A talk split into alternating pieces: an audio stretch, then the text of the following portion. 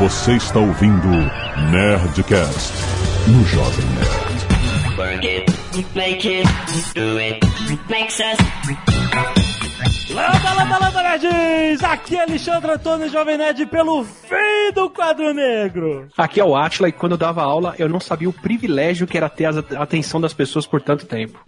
Aqui é o Sandro Magaldi. Quando eu dava aula eu desistia quando o cara ficava mexendo no notebook. Aqui é Guilherme Novaes, eu trabalho na IBM, já liderei a unidade de Watson e eu tive que comprar esse headphone hoje, foi 72 reais, tá?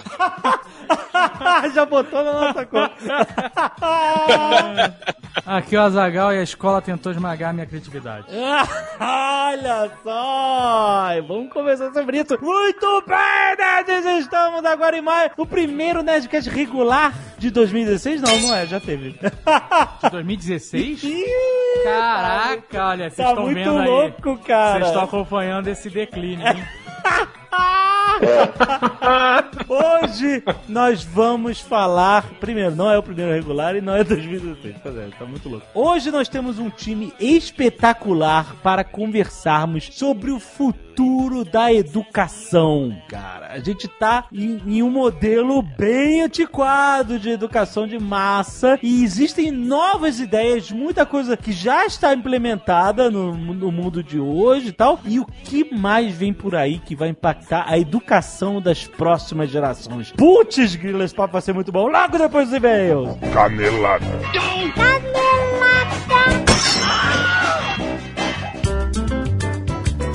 Muito bem, Zagal, vamos para mais uma semana de e-mails e canelada Zona de Cast. Vamos. Azaga, hoje nós vamos falar dos nossos queridos amigos do Magazine Luiza.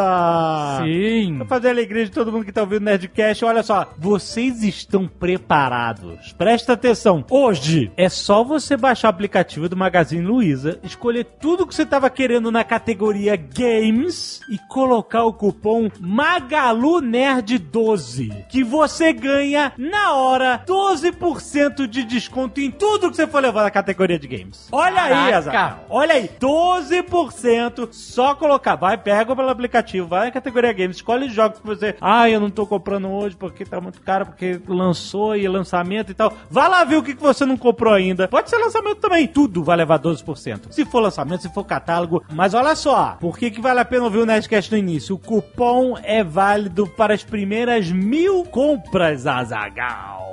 E nós temos mais do que mil ouvintes aqui. Muito mais. então, se você tá ouvindo esse Nerdcast, pare agora, porque o tempo é algo importante. No app tem regulamento da promoção, com todos os detalhes, se você quiser saber. Mas vai lá, baixa agora o aplicativo Magazine Luiza, vai escolher seus jogos, bota o cupom de desconto, corre, rapaz! E Azagal também hoje é dia de Nerdcast Empreendedor, rapaz! É isso mesmo! Começando Começando a nova temporada, temporada 2018, quarta temporada Olha. do Nerdcast Empreendedor. Isso é cara. sucesso. Tem programa de TV que não dura tanto. não é, cara? E hoje, cara, hoje a gente vai falar com Flávio Augusto, com Sandro Magaldi, sobre como avaliar o seu negócio. E esse papo, eu sugeri ele, pena que eu não pude participar. É, você tava em São Paulo por causa do Nerdbank. É, mas eu sugeri essa conversa quando eu fui lá no Powerhouse 2018. Cara, que aula, que aula que o Flávio Augusto deu nesse episódio, eu fiquei cara. interessadíssimo lá no Powerhouse. Eu falei, puta, vamos gravar sobre isso, vamos falar mais. aham. Eu já tô maluco pra ouvir aqui. Cara, Na verdade, eu já ouvi. que mas a- tem que ouvir.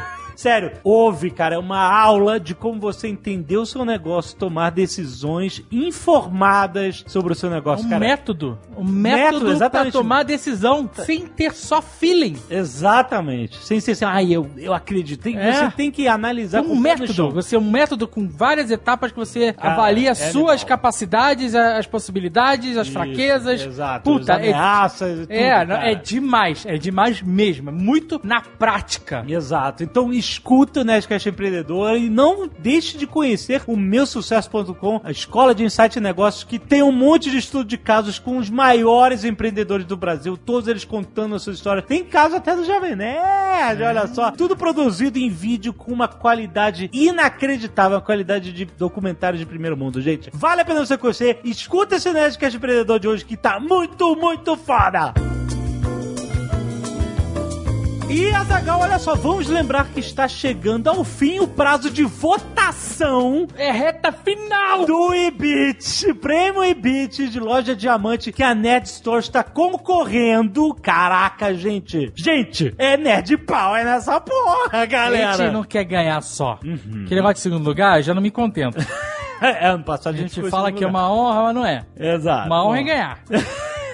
Mas não quero só ganhar, eu quero ganhar de lavada. É, caraca, gente. Vote na Nessa. Você que é o cliente satisfeito, ainda não votou, esqueceu de votar, esqueceu de dizer pra mãe votar, pra, pra todas as pessoas da sua família que também foram impactadas positivamente pelo serviço da Nestor, cara, vota porque é muito importante. O Ibit é muito importante. A classificação do Ibit é muito importante pro e-commerce, cara. E ganhar um prêmio desse de loja diamante, caraca, já é um sonho, cara. E a gente tem trabalhado pra atingir essa meta, cara, porque todo mundo trabalha muito sério na Nerd Store pra atender bem os nossos clientes, cara. Então, se você teve essa experiência positiva, vota na gente, cara. É fácil, tem link aqui embaixo, você vota. A Nerd Qual é o URL? Qual é o URL? é bit.ly barra Só letra. Bit, bit, B-I-T, ponto L-Y. Ó, você já conhece. se você por acaso já é com preguiça, Bit.ly. bit.ly barra Diamante Nerd Store. Simples. Diamante Nerd Store. tudo é moleza, mas Tudo se você junto. não quiser digitar, Link. link aí no post, link no site, link em tudo que é lugar. Exatamente. Vota, vota, vota, Nerd! Nerd Store, a maior loja nerd do Brasil!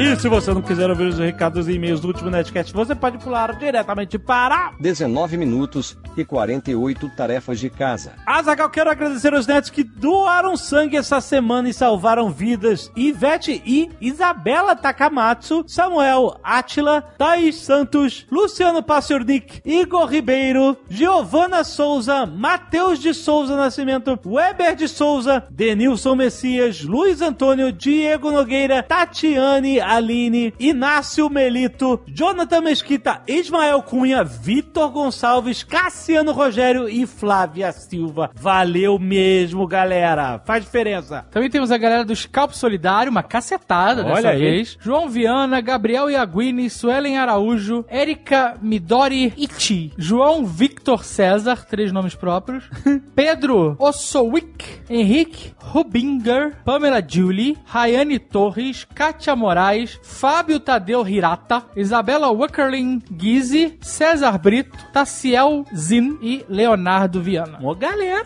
Uma cabeçada. Uma cabeçada com pouco cabelo agora.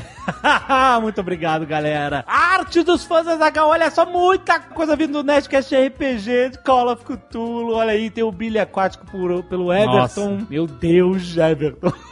Tem a noiva, pelo Caio Boracini, muito bom, cara. Tem a selfie por Rodrigo Rosas e Renata Barreiros. Muito bom. Temos Billy Pega Olha aí. por Psycho Helder. Temos Call of Clayton por Rick Bentes. Ficou maneiro. Ficou foda, capa de revista. Não é? Animal, cara. Muito maneiro, a revista antiga. Ficou tipo, muito maneiro. Até guardei o contato dele, vou guardar o contato dele aqui. Ficou foda, ficou foda. Além disso, Dom Azagal e a Insanidade pelo Necronômico Animal por também. Franklin Fernandes, muito arte. foda, parabéns. Temos Clayton por Vitor Hugo Furman, Billy por Felipe Mateus, Nossa, esse tá. Nossa, de partir o coração. Meu Deus. tem Billy Cat Ah! por Matheus Gonçalves, tem Sem Reloto Kátia Flávia Ah! por- pelo mesmo Matheus Aham. e tem Autobahn, Nina Hagen, pelo Marcelão. Ah, a placa, cara, muito bom. Muito bom, gente, muito obrigado. Muitas artes, cara, a galera tá se amarrando muito, valeu, gente. Felipe Almeida, 25 anos, médico Campinas, Eita. São Paulo. Ih, lá vem.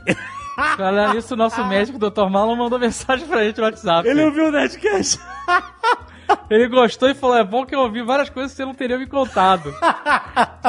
Excelente. Boa tarde, Ness. Já aviso que esse não é meu primeiro e-mail. Escrevo pra falar a respeito da teoria da portuguesa sobre o uso de videogames e habilidade na cirurgia por vídeo, as cirurgias laparoscópicas. Essa teoria é antiga, já foi colocada à prova, com alguns resultados bastante interessantes. Em um estudo de 2007, durante o programa de treinamento para médicos, os 33 participantes tiveram seu desempenho avaliado e relacionados com o tempo de exposição a videogames no passado barra presente. Dentre esses, aqueles que jogaram no passado pelo menos 3 horas por semana tiveram 37% menos erros, Ó. realizaram o procedimento 27% mais rápido e na avaliação do programa obtiveram notas até 42% maiores do que os não gamers. Incrível! Incrível! Que coisa fantástica, cara. Outras análises foram feitas. Segue o link do artigo completo em inglês para quem se interessar. Tem link no post. Olha aí, cara. OBS, esse é apenas um estudo. Existem na literatura vários outros com resultados semelhantes e alguns com resultados conflitantes. Olha aí. Boa sorte nessa nova caminhada, mas hum, enfim. Interessante. Médicos que jogam videogame Médicos gamers. São melhores laparoscópicos. Gamer MD. Excelente. Arthur Paredes Gatti, 29 anos. Médico cirurgião de cabeça e pescoço. Olha só, só os médicos.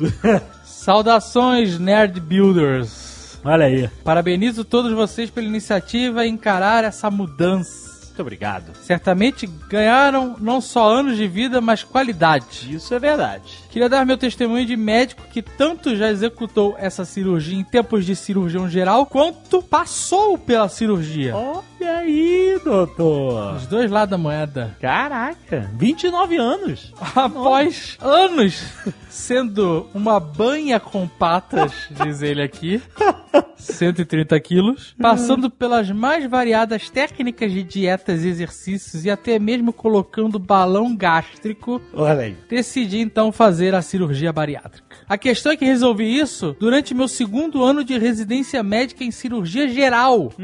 E quem me fez a cirurgia foram nada menos que meus colegas de residência e chefes. Caraca, tu virou a aula da galera. Ah, cara. Tá fazendo nada? Vamos operar o gordinho.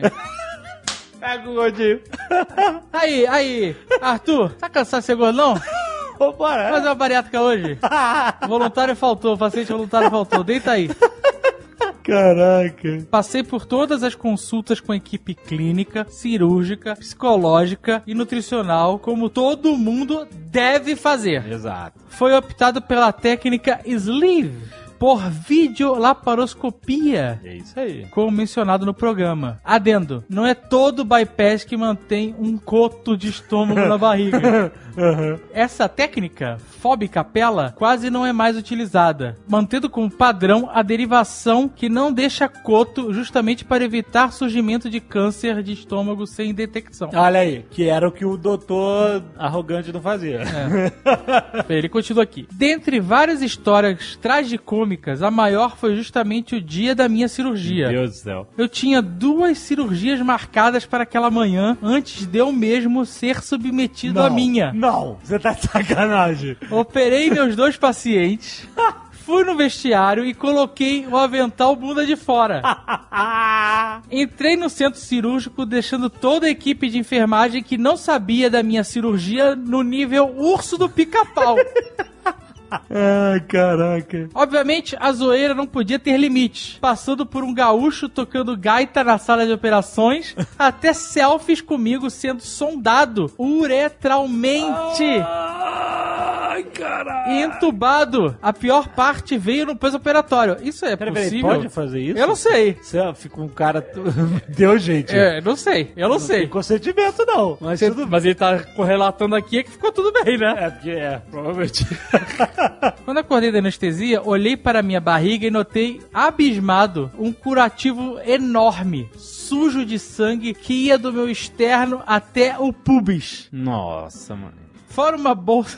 Eles sacanearam, cara. Fora uma bolsa de colostomia com líquido amarronzado. Pensei chorando.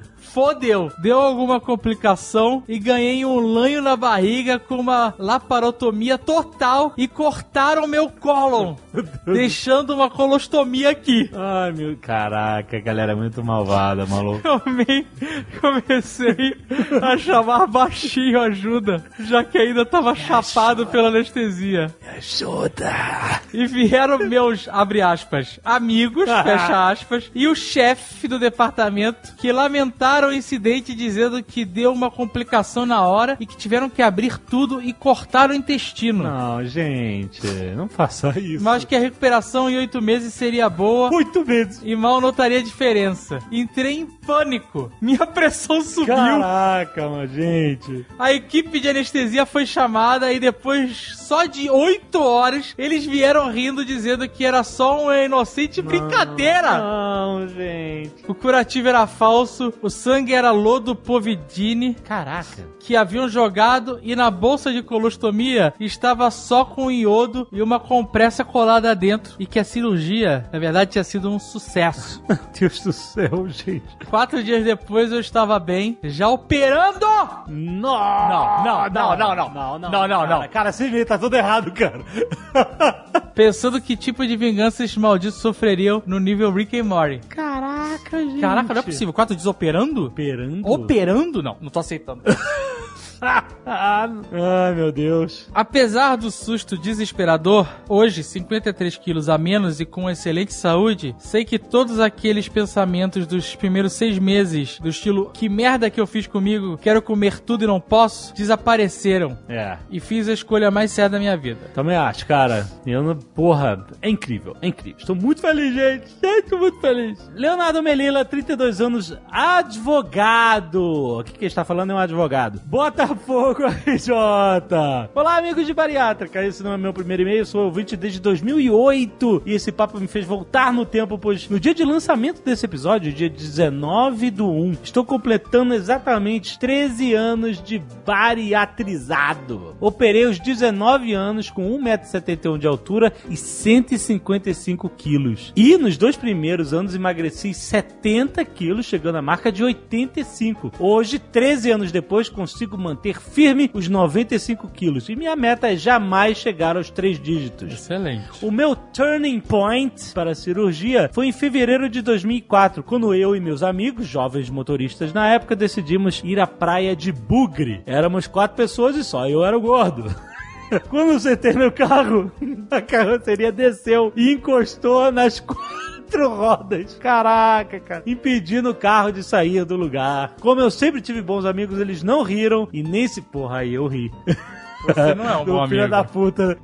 Eles ri, não riram e nem se incomodaram de fazer uma segunda viagem para que eu pudesse acompanhá-los na ida à praia. Mas por dentro eu estava destruído. Mas é, às vezes o gordo sente um troço que é o turning point. Eu também senti um turning point. Na volta para casa, Você decidi. sentiu. A gente decidiu tudo e foi tu lá e fez. Isso foi teu turning point. Não, caraca, mas eu já Tu tava. nem pens- foi no médico, Eu cara. fui no médico. Como não fui no médico? Eu Depois no que a gente médico. escolheu tudo, tu só foi lá e falou onde eu assino. Mas em algum momento eu decidi, não decidi? Fazer a parada? Tu foi na onda. Nem fui na onda.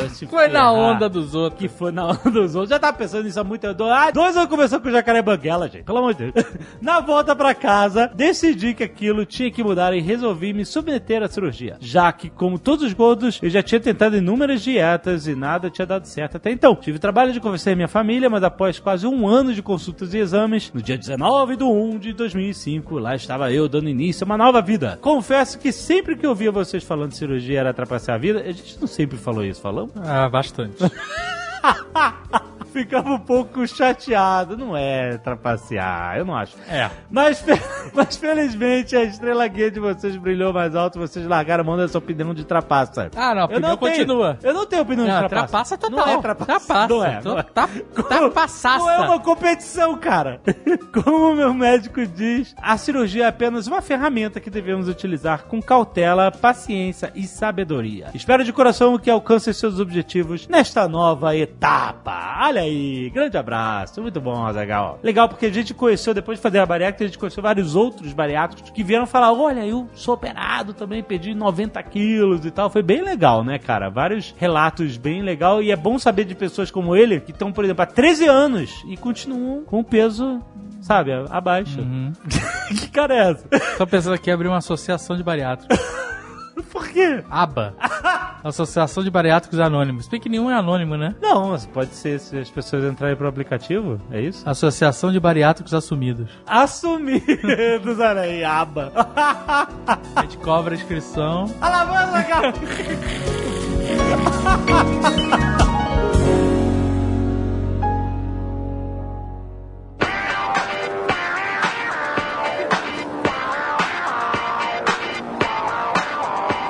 começar fazendo essa pergunta sobre o nosso sistema de educação em massa, É uma fábrica. que é uma Uma exatamente fábrica de. Sim. de operários. De é isso? operários, Exatamente. exato, né? exatamente. É, foi criado para isso, né, Dave? A gente não pode esquecer que a educação, como nós conhecemos, vem da Revolução Francesa e o ápice dela é a Revolução Industrial, que era feito para produção em massa, especialização. Eu entendo que na época, quando todo mundo era analfabeto, foi um grande avanço, né? Tipo assim, cara, olha, a gente desenvolveu aqui esse sistema de que todo mundo pode aprender com uma certa facilidade em, em alguns anos, né? Na infância, adolescência e tal, a ler, escrever, a um pouco sobre o resto das disciplinas do universo acadêmico e tal. E aí essa pessoa fica apta a entrar no mercado de trabalho. Essa é a ideia. Perfeito. Funcionou. Mas, pô, calma aí, cara. A gente tá no século XXI já. Por que, que a gente tá no quadro negro ainda? É porque Entendeu? esse modelo convencional, vamos chamar assim, Ah, ele só educa de uma maneira. Sim. Ele só tem um objetivo, que é formar funcionários.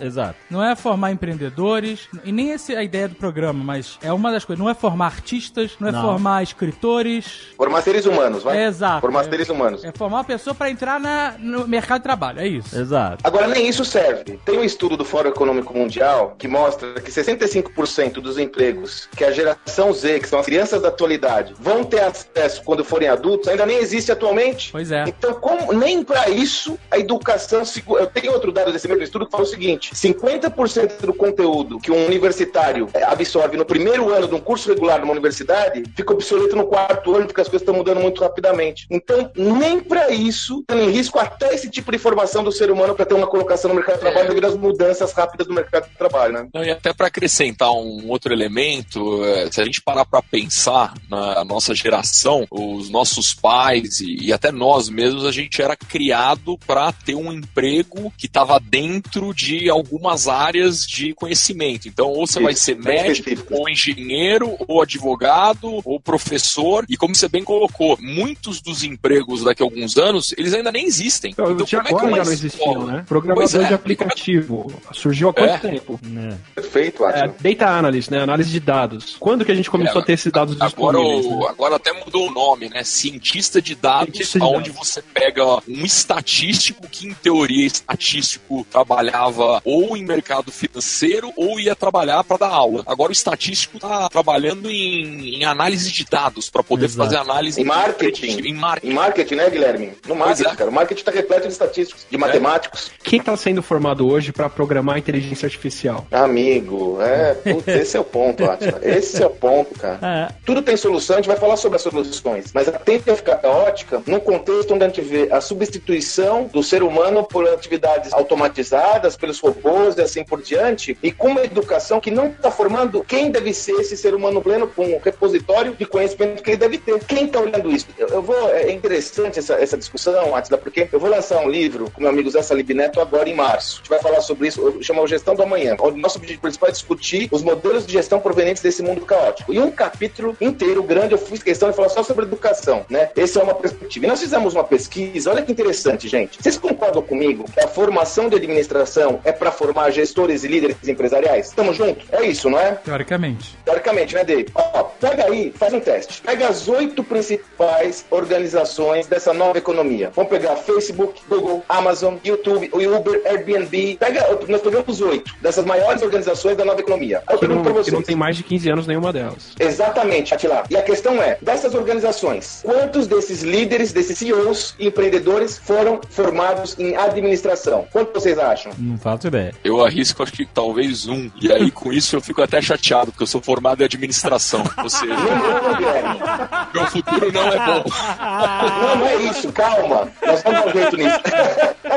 Cara, Guilherme, nenhum são designers físicos. Nenhum. Então aí você me fala, e eu tô- vamos sair, por que a gente escolhendo só o Brasil? E o Brasil, realmente, a questão da educação é mais caótica ainda. Mas se a gente olhar o mundo, esse desafio é um desafio global. Porque Harvard, Stanford, Berkeley, é, e não estão formando. Harvard, né, que é a principal cátedra de administração, que sempre formou os líderes que iam liderar o mundo, é, Jack Welch, GE, toda essa galera, não está formando os líderes desse novo mundo. Alguma coisa está errada. Ah, Os dados estão aí disponíveis, os fatos estão aí na nossa cara. Nós que não estamos vendo. Como sociedade, nós não estamos conseguindo articular adequadamente essa solução. A educação que a gente tem até hoje, a educação veio de uma época em que aquela era a época, principalmente ensino superior, mas mesmo a educação básica, aquela era a época em que você ia ter contato com o conteúdo. Então a ideia é, por Sim. esses anos, tem alguém aqui que sabe, que tem o conhecimento disso, que é o professor, a professora, só essa pessoa tem esse conhecimento, ou é a pessoa que está à disposição que tem esse conhecimento, e a gente vai tentar transportar o máximo que a gente puder de conhecimento da cabeça dessa pessoa pra sua, porque daqui pra frente você nunca mais vai poder ver isso. Então, é tipo, você vai sair dirigindo,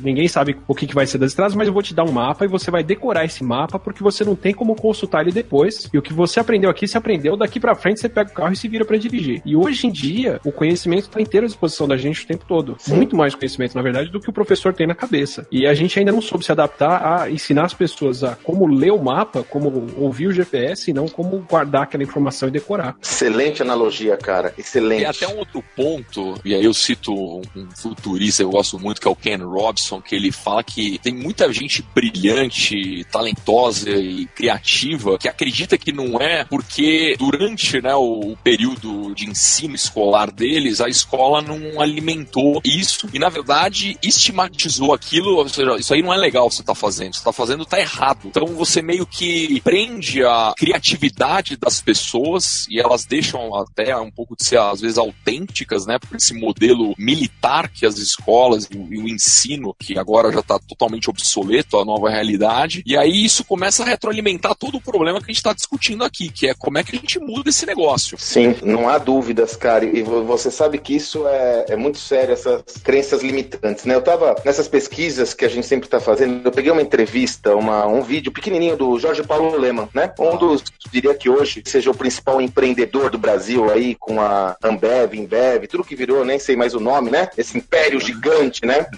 E ele falou uma coisa, e olha que o Lehman é Harvard, tá? Então a gente não tá falando com caras de fora do ambiente. São pessoas como eu que acreditam que a grande, o motor de transformação do Brasil vai ser a educação, mas não essa que tá aí. E o Lehman falava assim: quando um jovem sai da universidade e vem para a organização, no mundo de rupturas tão intensas como o nosso, esse cara tem que estar apto a quê? A tomar risco. Vocês concordam? Todo mundo tá junto? Tem que tomar risco, não é? Quando ele chega na empresa, ele não vai falar, vamos aí, cara, arrisca, vai pra cima. Não é assim que funciona? É isso aí. Agora vocês me falam, que jovem é treinado ou co- como a educação formal ajuda esse cara a tomar risco? Ele vai tomar risco numa prova? Ele vai arriscar responder aquele enunciado de uma forma diferente? Se ele tomar risco na universidade ou mesmo na escola é, básica, ele vai tomar pau, ele vai tomar bomba. Então a gente pede para um cara com inovação, criatividade, mente aberta, só que ele passou durante décadas da vida dele, mais de uma década da vida dele, sendo formado para ser um, desculpa a palavreado, mas um caga-regra. Aí você fala, pô, mas nós não estamos formando os caras certos, cara. Alguma coisa tá errada, né, gente? E aí tem um outro ponto que você está colocando, que aí eu vou corroborar com o Alvin Toffler, né? Que fala que o analfabeto do século XXI não é aquele que sabe ler ou escrever, e sim aquele que não vai conseguir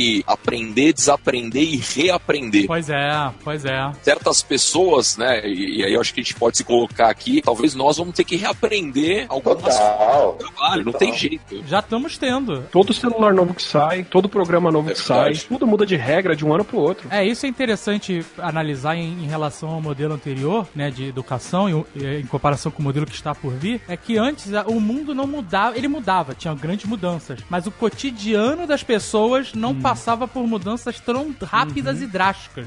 Boa, Dave. A sociedade não mudava tão rapidamente, Dave. Perfeito. É, você teve revolução industrial, não sei o que lá, mas isso não era uma parada do dia pra noite na vida das pessoas, entendeu? Isso era lento, era um processo. Então você às vezes podia ter uma geração de pessoas na família, por exemplo, que era alfaiate. E, e era seguro saber que iria se trabalhar de alfaiate, ou sapateiro, ou carroceiro, É. ou contador, o que seja, né? Exato. Na vida inteira. Aquela profissão seria. Porque todas as pessoas precisam se vestir, né? E Exato. não tinham fábricas, né? E, Uhum. e era o modelo. E Uhum. hoje em dia, não, cara. As profissões surgem e desaparecem É. muito rapidamente. É. E com o avanço de é, a inteligência artificial e robôs, a tendência é que você tenha que ser uma pessoa muito mais especializada e muito mais criativa do que uma pessoa que faz esse trabalho muito mais mecânico. Exatamente. E, e o pior, né? É a mesma relação com a alfabetização, que você fica de fora. Se você não sabe usar um smartphone hoje em dia, isso te Morreu. Você vai ficar Diferente do passado, né, Atila? Hoje você morreu, né, cara? Você morreu. Mas aí eu quero perguntar uma coisa. Por exemplo, a escola vai lá e ensina a primeira coisa mais fundamental é a alfabetização. A gente vai lá e vai ser alfabetizado. Isso é a base de você conseguir, né, ser um ser humano pleno na nossa sociedade, ser alfabetizado. E o que acontece depois disso é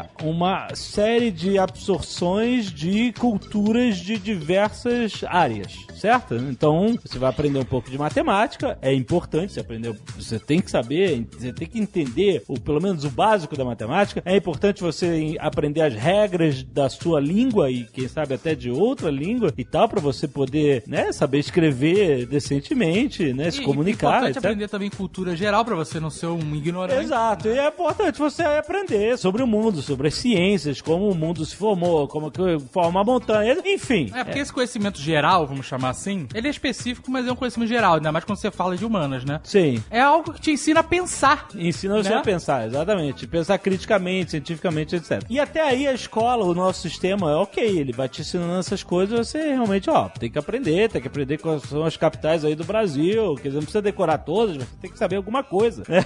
Mas depois disso, em que momento se torna algo engessado demais pro mundo moderno e o que existe de alternativa? Justamente nessa questão de desenvolver criatividade e não só jogar informação pra decorar É, e a fazer prova. criatividade, quando a gente fala, não é simplesmente você ser um pintor, Aham. ou um ilustrador, ou um ator, né? Você tem uma criatividade no dia a dia, né? Exato, porque criatividade não é uma musa que vem do céu de É. repente, é algo que se treina. Criatividade se treina, tendo acesso a inspirações maiores de Consumindo, grandes, né? consumindo informação e inspirações grandes, e assim você treina sua criatividade todo dia. Falando de criatividade, é interessante, até como exemplo disso, as pessoas que são as mais criativas, vamos pegar um exemplo, o Quentin Tarantino. Um cara super criativo, né? Todos Sim. os filmes dele É. misturam estilos, gêneros, Exato. é, É bem sonoras, único. o cara bota rap no, no Velho Oeste. Exato. Como isso funciona? Como esse cara consegue fazer isso? É o que ele absorve. Exato. Tem um, um quê do esforço dele, né? Um método dele, mas é os filmes que ele viu, as músicas que ele escuta, as Exato. séries que ele assistia, os livros que ele leu,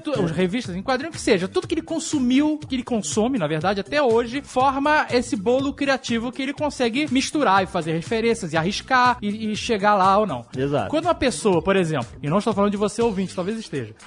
Só assiste YouTube e só assiste um canal de YouTube, Pra alguns a carapuça vai servir, né? É, você só sabe replicar aquilo. E é por isso que existe um fenômeno de ter um canal que nasce na frente. Por exemplo, Casey Neistat. Não vou citar nenhum canal brasileiro. Mas o Casey Neistat que a gente já falou aqui, né? Que é um Isso. vlogger muito famoso nos Estados Unidos. É. Ele tem um estilo, um estilo muito único que ele criou, né? É. Câmera na mão, filmar ele no skate. Desde 2000 e pouco, né? É, exato. Faz as edições loucas dele. É um estilo tal. muito individual dele que hoje é replicado Pra em caralho. milhares, milhares de vlogs. Exato. Porque a pessoa só consome ele. Aham. Então ela não consegue ter mais referências pra criar Aham. o seu estilo. Ele teve. Sim. O estilo sim. dele foi criado com muita coisa que ele consumiu na vida. Tem que ser plural. Né? A, a cons- o consumo E- de, de informação. E aí, quando você plural. vai pra escola, você só busca uma fonte. Aham. Né? Quando você vai estudar, é o seu livro didático. Exato. Né? Hoje tem internet, é que a gente é do tempo que não existia internet, assim, que tá na, na Barça. Tanto que Na vários professores que apresentam nerdologia em sala de aula, por exemplo. Já é uma coisa a mais. É, tem, profe- tem muitos professores, não tô condenando todo a instituição. Tem muitos Aham. professores. Eu, na minha época, tinha uma professora de história que era muito boa. Ela dava as aulas, ela, ela fazia piada. Eu lembro que ela falava assim, quando ela falava de monarquia, ela falava do povo, né? É. Na visão dos nobres, que o Aham. povo era a massa e a massa engorda. Mostrar a ojeriza que a nobreza tinha do povo. Ah, tá. E ela, em- ensinava, dava as aulas e a cada bimestre a gente tinha que fazer uma pecinha de teatro, Aham. grupos de cinco pessoas na turma, Que maneiro. interpretado na sala de aula Sobre um pra assunto. contar o, o tema que a gente tinha. Então a gente fez de Revolução Francesa, a gente, puta, a gente fez de muita coisa. De Egito. Olha que diferença do que isso, só... isso E você não marcou esqueceu ela, né, David? Você tá falando aí depois de décadas e lembra Pô, dela. Décadas, Santos. É, bota décadas nisso. Não, você vê, desenvolver a, desenvolvendo a criatividade Sim. junto com a educação. Eu tava né? aprendendo história. Exato. E o que eu aprendi, Robespierre, essas porra toda de Revolução Francesa, eu não esqueço até hoje. Não esquece, exatamente. É a diferença entre você resolver um problema ou você sanar esse problema temporariamente. Você vai ter uma prova. Você vai aprender aquilo ou você vai decorar de hoje pra amanhã, escrever o que você decorou na prova e daqui a dois dias esquecer aquilo. É muito fácil com o sistema educacional atual que você tem esses bloquinhos de, de tijolo que você preenche de conhecimento pro aluno, que você joga ali fora. É muito fácil de você cair no processo mecânico de só decorar e reproduzir. E, e é cômodo pra todo mundo, em todos os cantos, sabe? Ah, Por que, que a- as melhores universidades têm É os melhores cômodo. alunos? Porque é a galera que passou no vestibular, é a galera que sabia sentar sozinho e decorar a informação por três anos pra reproduzir aquilo numa prova. Esse cara vai É, chegar e, curso, e tinha inteligência emocional pra ficar calmo ali na hora também, né? pra ficar calmo. E quem não encaixava nesse vagãozinho de que tem que sentar, estudar e decorar, se jogou fora e não vai ter chance nenhuma de ter esse tipo de ensino, pelo menos dentro do sistema atual. Hi class. My name is Susie. I am your new teacher. Agora, Atila, tem um ponto também que é interessante que, na minha opinião, a melhor forma, às vezes, de você aprender sobre um tema é você ensinando sobre aquele assunto, né? Quando você vai dar uma palestra, ou vai dar uma aula, ou vai falar ou discorrer sobre alguma coisa, você aprende muito mais quando você está ali ensinando os outros e transmitindo conhecimento, porque você está reforçando aquilo. Então, uma das coisas que é, você chega na escola, né, ou na faculdade, que seja, você senta numa cadeira, fica olhando lá o professor reproduzindo aquilo. Hoje em dia, e muitas vezes também, infelizmente, na, na idade que você tá, você não tá muito interessado, né, ou preocupado com aquilo, você só vai se preocupar lá na frente e falar, putz, eu devia ter prestado mais atenção no- sobre aquele tema, aquele tema realmente está sendo relevante, agora eu tô tendo que recapitular tudo. Mas eu acho que o modelo de ensino, ele realmente está ultrapassado, ele, ele deveria ser mais alinhado a, ó, o Atila, ele vai amanhã ensinar sobre matemática. Puta, mas eu não sei nada de matemática. Não, mas tudo bem, Atila, a gente dá uma base aqui de matemática e você vai trazer a aula pra gente. Deveria ser muito mais dinâmico esse processo, porque é aí que você fomenta não só o ensino, mas também essa soma, você traz criatividade, né? Inovação é, não é baseada através de um indivíduo, é, é a soma e a colaboração do pensamento criativo de vários. Então, eu acho que tem um pouco essa relação também. É, o, o Atila foi na- no ponto quando ele fala da resolução de problema e tem muita relação com a questão que você colocou, né, Alexandre? O fato é que na- na- no passado, como o Atila já colocou anteriormente, as informações não estavam disponíveis. Como o David falou, na minha, na minha geração, cara, um moleque que tinha uma Barça, uma enciclopédia britânica, ele era o Deus, né? Eu nunca tive grana, então quem tinha uma Barça era o cara da região ali, né? Porque é, é fato, né, gente?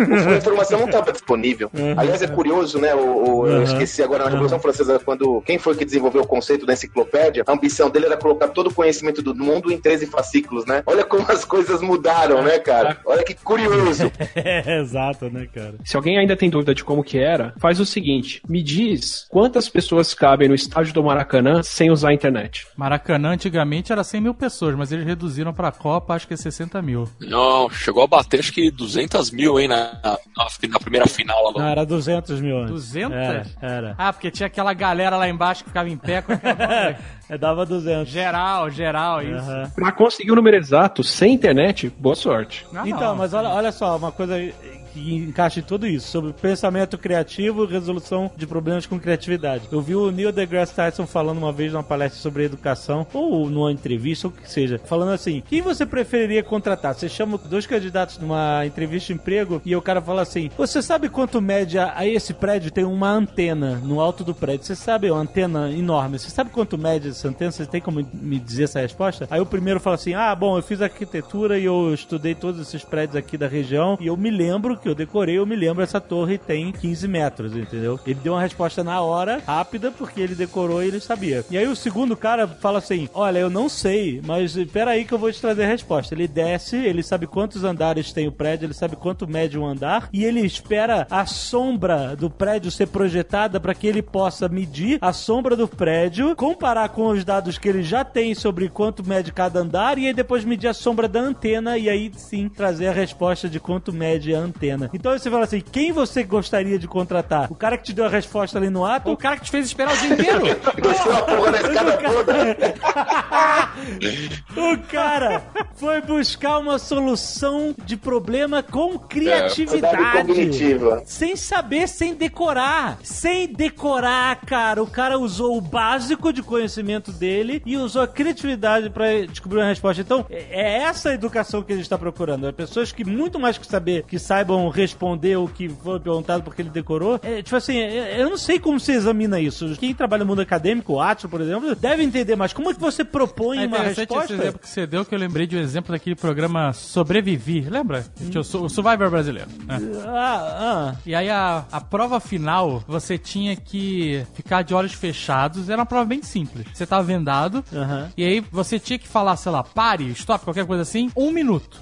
Quem se aproximasse mais de um minuto, ganhava. Era Certo. simples assim. E era um cara e uma menina. E aí a menina falou um minuto quando ela achou que di- disse, e o cara foi muito preciso. Ele errou, ele, che- ele chegou muito próximo, ele não chegou a errar, ele ganhou, né? Aham. E aí perguntaram, caraca, como é que você conseguiu? Isso é verdade. Aí ele falou assim: ah, eu fiquei quieto contando meus batimentos cardíacos. Eu sei que eu, sei- eu tenho 70 por minuto. Caraca, porra. Então eu fiquei contando, quando deu mais ou menos 60 e poucos, eu falei. Olha aí. Né, o cara buscou esse mesmo é, É, uma forma de solução resolver, né? criativa, exatamente. Num contexto como o nosso, onde você encontra a informação que você desejar, a um clique, no, no seu celular, em qualquer modelo, é, quer dizer, o que tem mais valor? Tem mais valor você ensinar alguma coisa que a pessoa aprende hoje no YouTube, ou tem mais valor você ensinar ela a pensar? Eu digo, até é uma frase meio clichê, meio pronto, mas eu adoro. É a capacidade de fazer pergunta, gente. Não é a resposta pronta. É, É a capacidade de fazer perguntas, de instigar a reflexão. Porque é o seguinte, com essas, mo- ó, eu vou, vou dar um exemplo pra vocês que eu preparei um artigo que eu publiquei agora aí. Vocês chegaram a ver, nós que gostamos, vocês chegaram a ver, ô, Alexandre, você viu aquele lance do algoritmo, do cara que montou um algoritmo sobre o Games of Thrones? Vocês leram isso?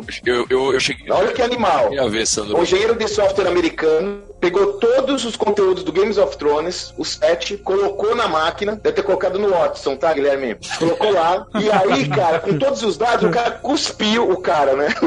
o robô, cuspiu a oitava temporada, já tem cinco capítulos prontos da oitava temporada do Games of Thrones, escrito por um algoritmo, cara. As Isso. teorias que a gente trabalha estão lá, né? Que o, Aham. que a Cersei vai ser morta pelo irmão, aquela história tudo tá lá. Tem só um errinho que o Ned Stark não morreu. O algoritmo não matou o Ned Stark, ele reaparece, né, cara? Mas ok. Aí eu falo, cara, até no entretenimento nas artes, a gente tá tendo uma dominação tão grande na máquina. E como fica o homem? E aí a reflexão que eu fiz foi o seguinte: lá em 2008, quando a Marvel convidou o Robert Downey Jr. pra fazer o primeiro Homem de Ferro, vocês vocês lembram dessa história, né, cara? Ele não queria, ninguém, todo mundo desacreditava, ninguém achava que ia ser um sucesso. Por quê? Até então, os filmes de super-heróis não eram um sucesso. Tanto que o Robert Downey Jr. diz a lenda que ele não quis e ele pediu participação na bilheteria. E o pessoal da Marvel só pra tê-lo, porque achava que ele era, e realmente é, né, cara? O jeitão do Homem de Ferro, deu participação na bilheteria dele e ele ficou pra mais milionário de Hollywood. E aí vocês viram no que deu. Eu vi uma estatística agora, pra fazer esse artigo eu tava estudando,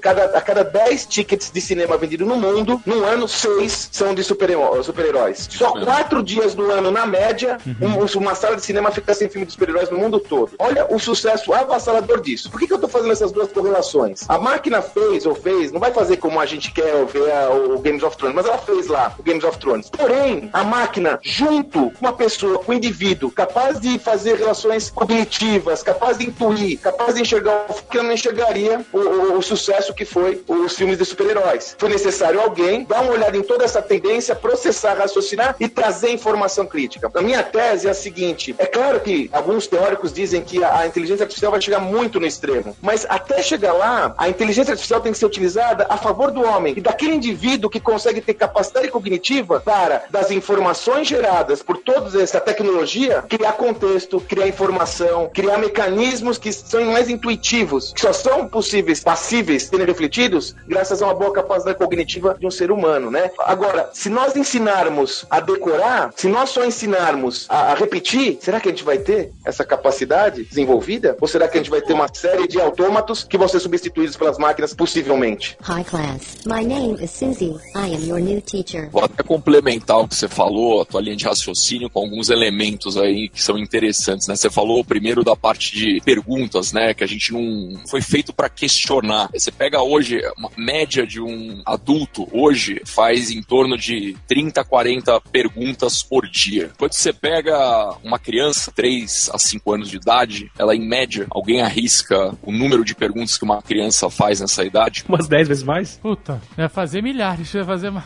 se bobear mil perguntas por dia. Aproximadamente 400 perguntas por dia. Dez vezes mais na média, cara. Porque a criança ela não tem Curiosa. aquele olhar biesado e ela é curiosa. E aí, quando você fala né, de inteligência artificial, eu concordo totalmente. As máquinas elas foram feitas para responder perguntas. Quem tem que fazer a pergunta é o humano para ela. Então, se você não tem um Boa. humano por trás, aquela história de que a máquina vai dominar o planeta, uma hora ela vai. Isso aí é. é, é, é, é baboso. É, Assim, isso é o pessimismo do pessimismo, né? No, no fundo. Mas para você despertar a criatividade e, e realmente elevar, e aí no caso, se a gente for pra inteligência artificial, você tem que saber fazer as perguntas certas para poder ter as respostas certas, né? Essa é a máxima, né? Também. Meio clichê, mas. Exatamente. É mas é muito clichê, mas é isso, né? E talvez as perguntas, você tem que receber um monte de pergunta, né? Pra fazer um monte de resposta. Até quando você tá procurando uma coisa específica no Google, você tem que saber formular a pergunta certa. Senão você não acha. E eu já, eu já ajudei gente a achar coisas. Tipo assim, olha, você não tá fazendo a pergunta certa. Você tem que perguntar. tarará, tarará. É, por exemplo, você quer resolver um problema. Você vai perguntar pro Google e aí você escreve depois da sua pergunta fixed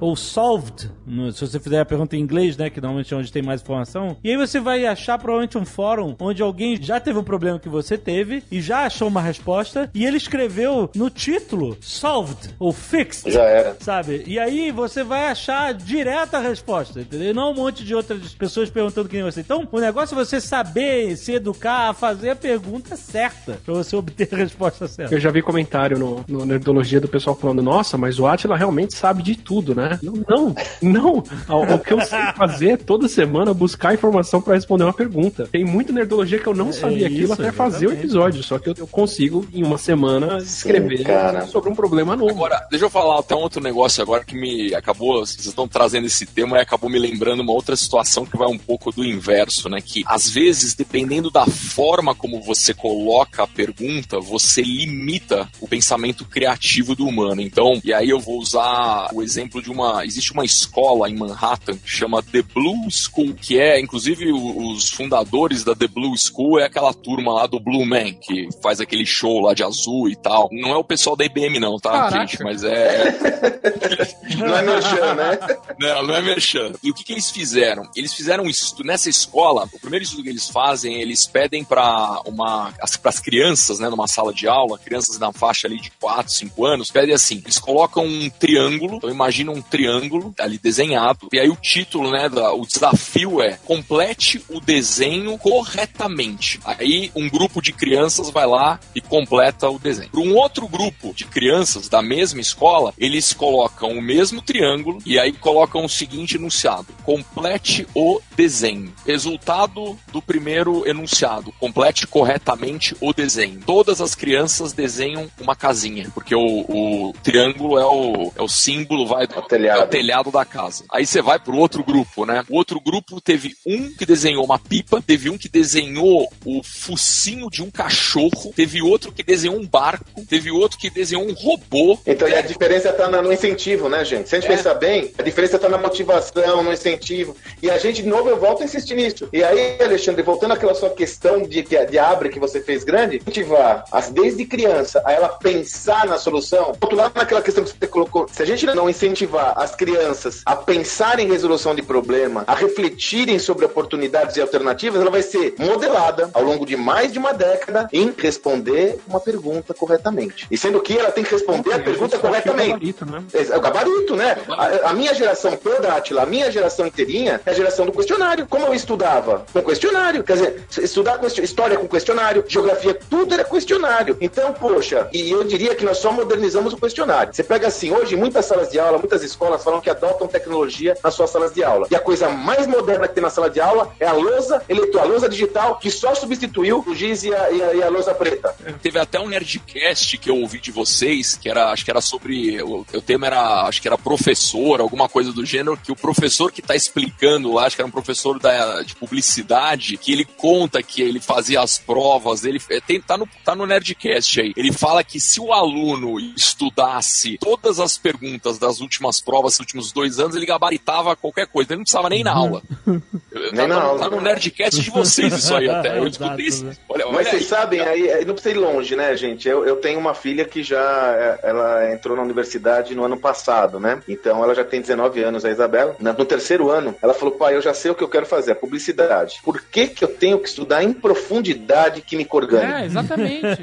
Pois é. Aí eu falei, a Dave, eu falei pra ela, Isa, passa de ano, tá? O que, que eu vou responder, Dave? Passa de ano, caralho. Bicho, passa de ano, tira sete e tá bom. Vai, vai de boa, vai de boa, vai de boa. Que, cara, o que, que eu vou responder pra menina, caralho? Foda, né? Exato. Foda. Não passa na minha cabeça como que a gente vai cobrar que o aluno saiba responder as coisas do vestibular se você for pro professor do lado e perguntar pra ele de outra matéria ele não sabe. exatamente. exatamente. Caraca, bem pensado, hein? Não tem professor generalista, só no Não. maternal, né? Exato, porra. Só nas primeiras séries que o professor dá aula de tudo. Depois, cada professor tem uma sua especialidade. O aluno tem que ser especialista em tudo. É muito cruel, Todo cara. mundo tem que saber todos os nomes da célula. Se o professor de geografia não sabe. É Não, e o cruel. professor, olha só, o professor de geografia faz a prova de geografia, o professor de matemática faz a prova de matemática, o professor de português faz a prova de português. E o aluno tem que responder tudo. E sabe onde complica, gente? Complica quando o cara começa a trabalhar. Olha só, vamos fazer um exemplo simples e uma tecnologia que não é. Vai, uma tecnologia impressão em 3D, vai. Vocês têm visto aí as aplicações de, de- de impressão em 3D para a área de saúde, são incríveis, né? Sim, sim. Pô, ele está imprimindo o órgão humano para quando for fazer a, a cirurgia for menos invasiva possível e tal. Pensa um cara que trabalha com essa tecnologia, impressão em 3D. Ele precisa entender, vai, na área de saúde, ele precisa entender de tecnologia, ele precisa entender de fisiologia, ele precisa entender de ética, ele precisa entender de filosofia, porque, cara, tem uma questão ética, até quando ele vai imprimir. Ele precisa entender de tantas, não é só humanas, não é só exatas, não é só biológicas, ele tem que entender tudo. Como você vai fazer se esse cara foi formado durante décadas só para ser especialista, gente? Mas a, a gente, Concordo. até um tempo atrás, valorizava essa especialidade, né? É lógico. Mais especialista, Mudou melhor. o mundo corporativo, né? Você tem razão. É isso mesmo. A gente tem um amigo que tá trabalhando agora na Industrial Light and Magic, Fernando Roy. Tá ouvindo a gente aí, tá fazendo Han Solo, tô preocupado, inclusive. É. E ele, o cargo dele é generalista, ele não é especializado em uma coisa só. É, é. Ele é um cara que faz, trabalha com efeitos, faz de tudo. Tudo. Né? E, e ele é valorizado por conta disso. E cada vez mais vai ser valorizado por conta disso.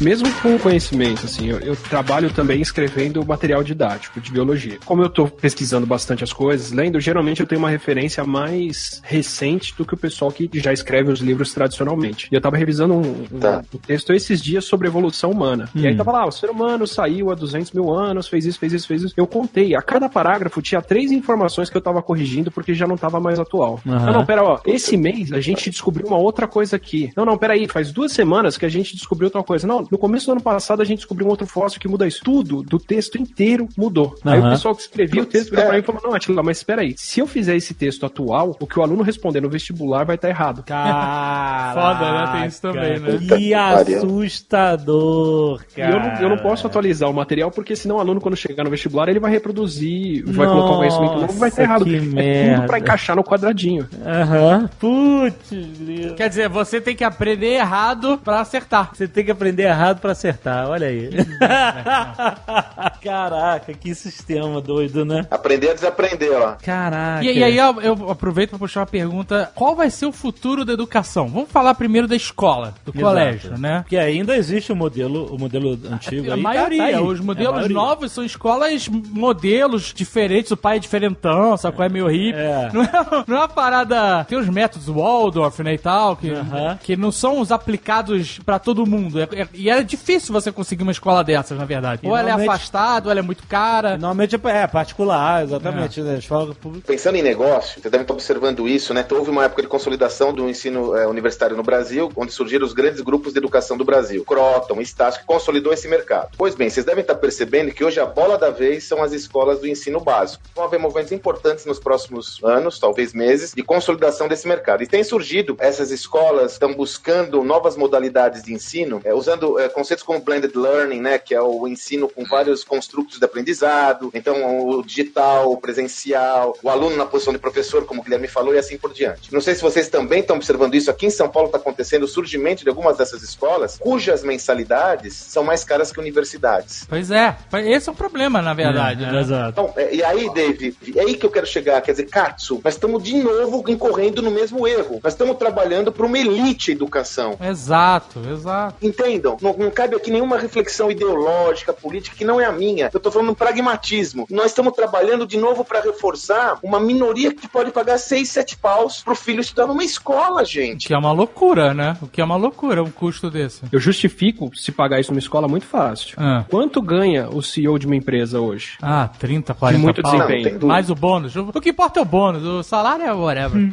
o bônus é que faz a diferença. Tem tanta coisa em jogo hoje, a chance, se você tá entre 1%, 2% das pessoas que fazem mais dinheiro com conhecimento, seja programando, administrando empresa ou fazendo o que for, Você vai trabalhar na você tem exclusão, tanto né? a ganhar que a aposta vale muito Você vai a pena. fortalecer o, o sistema, né? Que vale a pena você fortalecer o sistema, né? E aí, de novo, não cabe, pelo amor de Deus, sei- sempre que a gente fala não adianta, mas eu tenho que falar. Não tô falando em ideologia político-partidária, eu tô falando de política de Estado, política pública. O Vale do Silício nos Estados Unidos, ele é um projeto de conhecimento proveniente de uma política pública, né? De uma política de Estado, no caso. Possivelmente, a iniciativa privada vai trabalhar em cima dessas proposições, eu acredito piamente na livre iniciativa da iniciativa privada, porém, nesse tema, tem que haver alguma ajuda de uma entidade maior, cara. Porque senão, a tendência é se acentuar a diferenciação, é se acentuar a exclusão. Porque com o advento da tecnologia, como vocês falaram, antigamente vinha aí, pô, espera 10 anos. Hoje não é uma onda, é um tsunami. Eu falo, nós estamos discutindo a discussão do Uber versus táxi. Não com dois anos vai ter carro autodirigido. Esses caras vão ficar discutindo sem motorista, Katsu.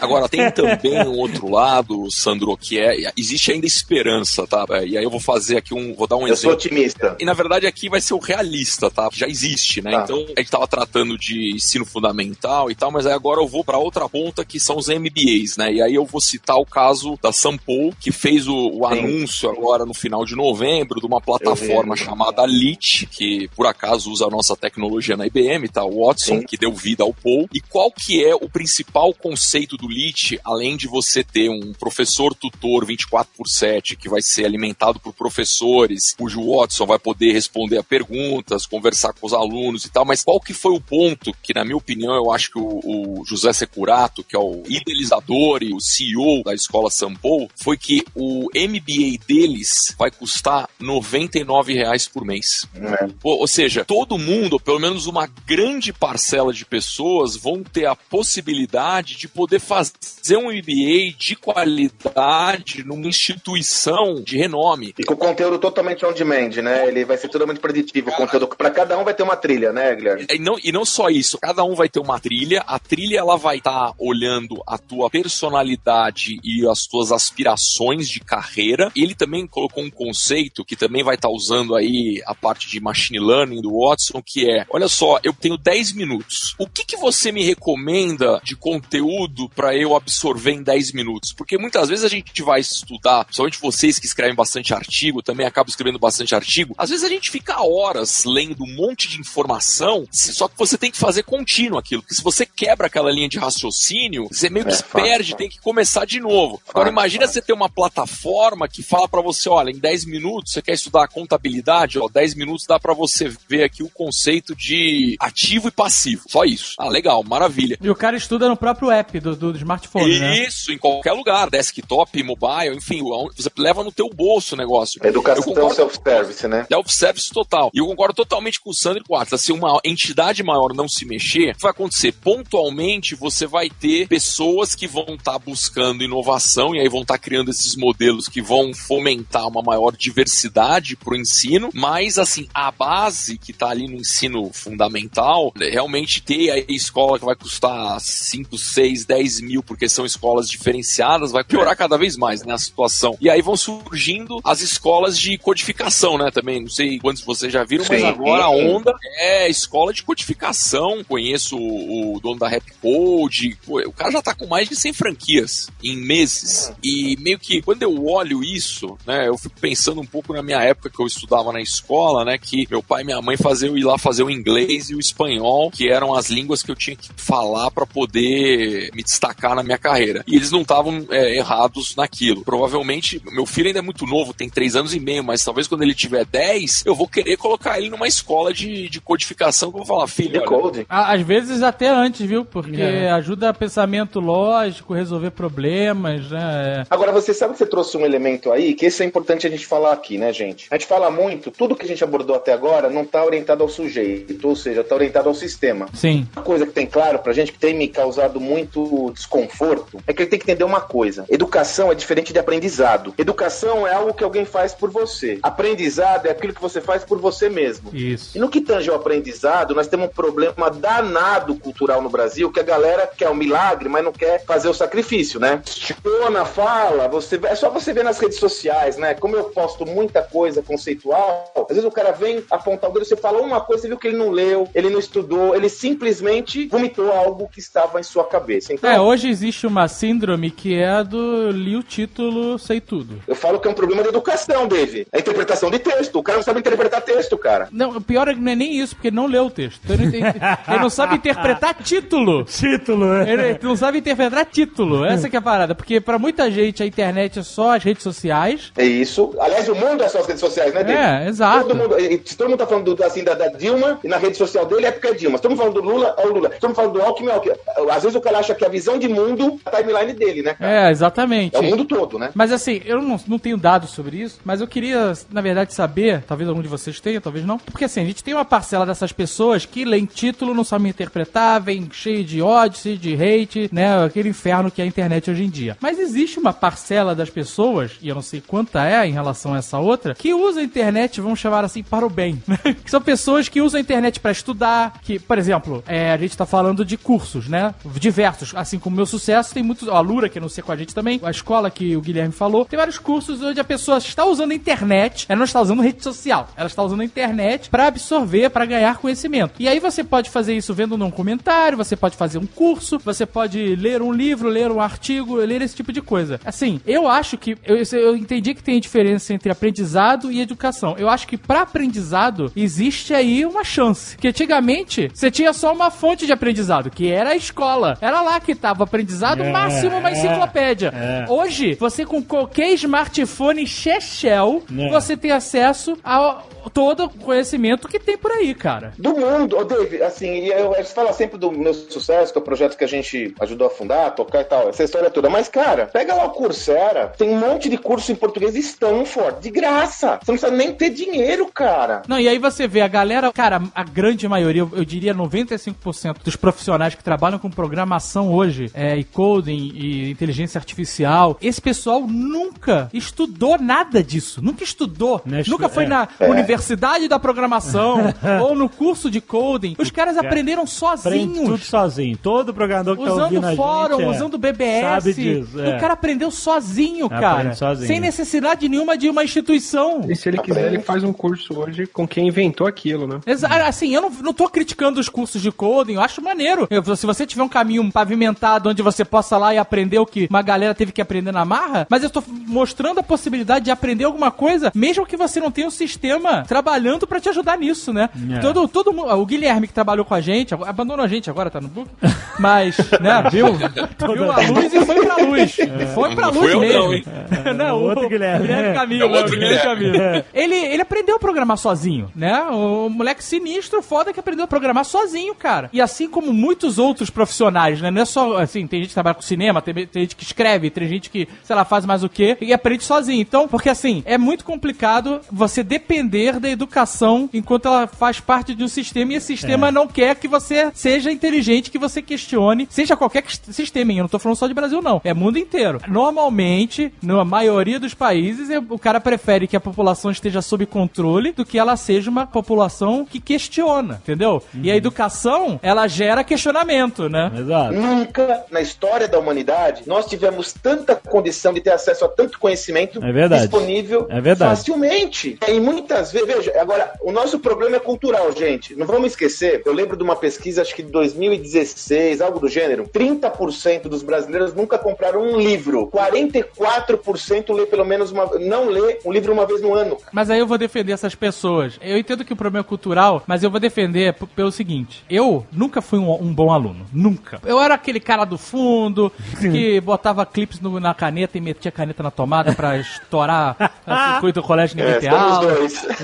Botava palito na porta pro professor não conseguir abrir a porta e não ter aula. É, esse cara. E eu era um péssimo aluno. Não que eu fosse burro, né? Eu, eu só não gostava da forma que era feito o negócio. Eu não conseguia pa- aham. decorar, fazer aquele negócio. Eu era um péssimo aluno. Hoje em dia, tirando esses professores que eu dei o exemplo, que conseguiam engajar a turma, as outras aulas eram muito ruins. E hoje em dia, eu absorvo informação o tempo inteiro. Eu tô sempre pesquisando alguma coisa. Se eu vejo alguma coisa que me interessa, eu vou lá e leio mais pra entender o que tá acontecendo. E, por exemplo, leitura. Na época do colégio, eu odiava ler. Odiava. Por quê? Porque os caras mandavam ler Mar Morto, Fernão Capelo Gaivota. Porra, cara, tô com 12, 15 anos. Ninguém aguenta ler um negócio desse, cara. É muito chato. Você quer ler uma coisa mais, mais legal. Eu tive uma professora que falou: vocês podem ler o que vocês quiserem e no final tem que fazer uma peça de teatro. Professora de português. E aí ela. Porra, o- outra do peça É, de teatro. mas é porque elas eram amigas, né? Ah, boa. É, e elas Compartilhavam compartilhavam, compartilhavam. É. Depois passa o contato da escola aí. Pois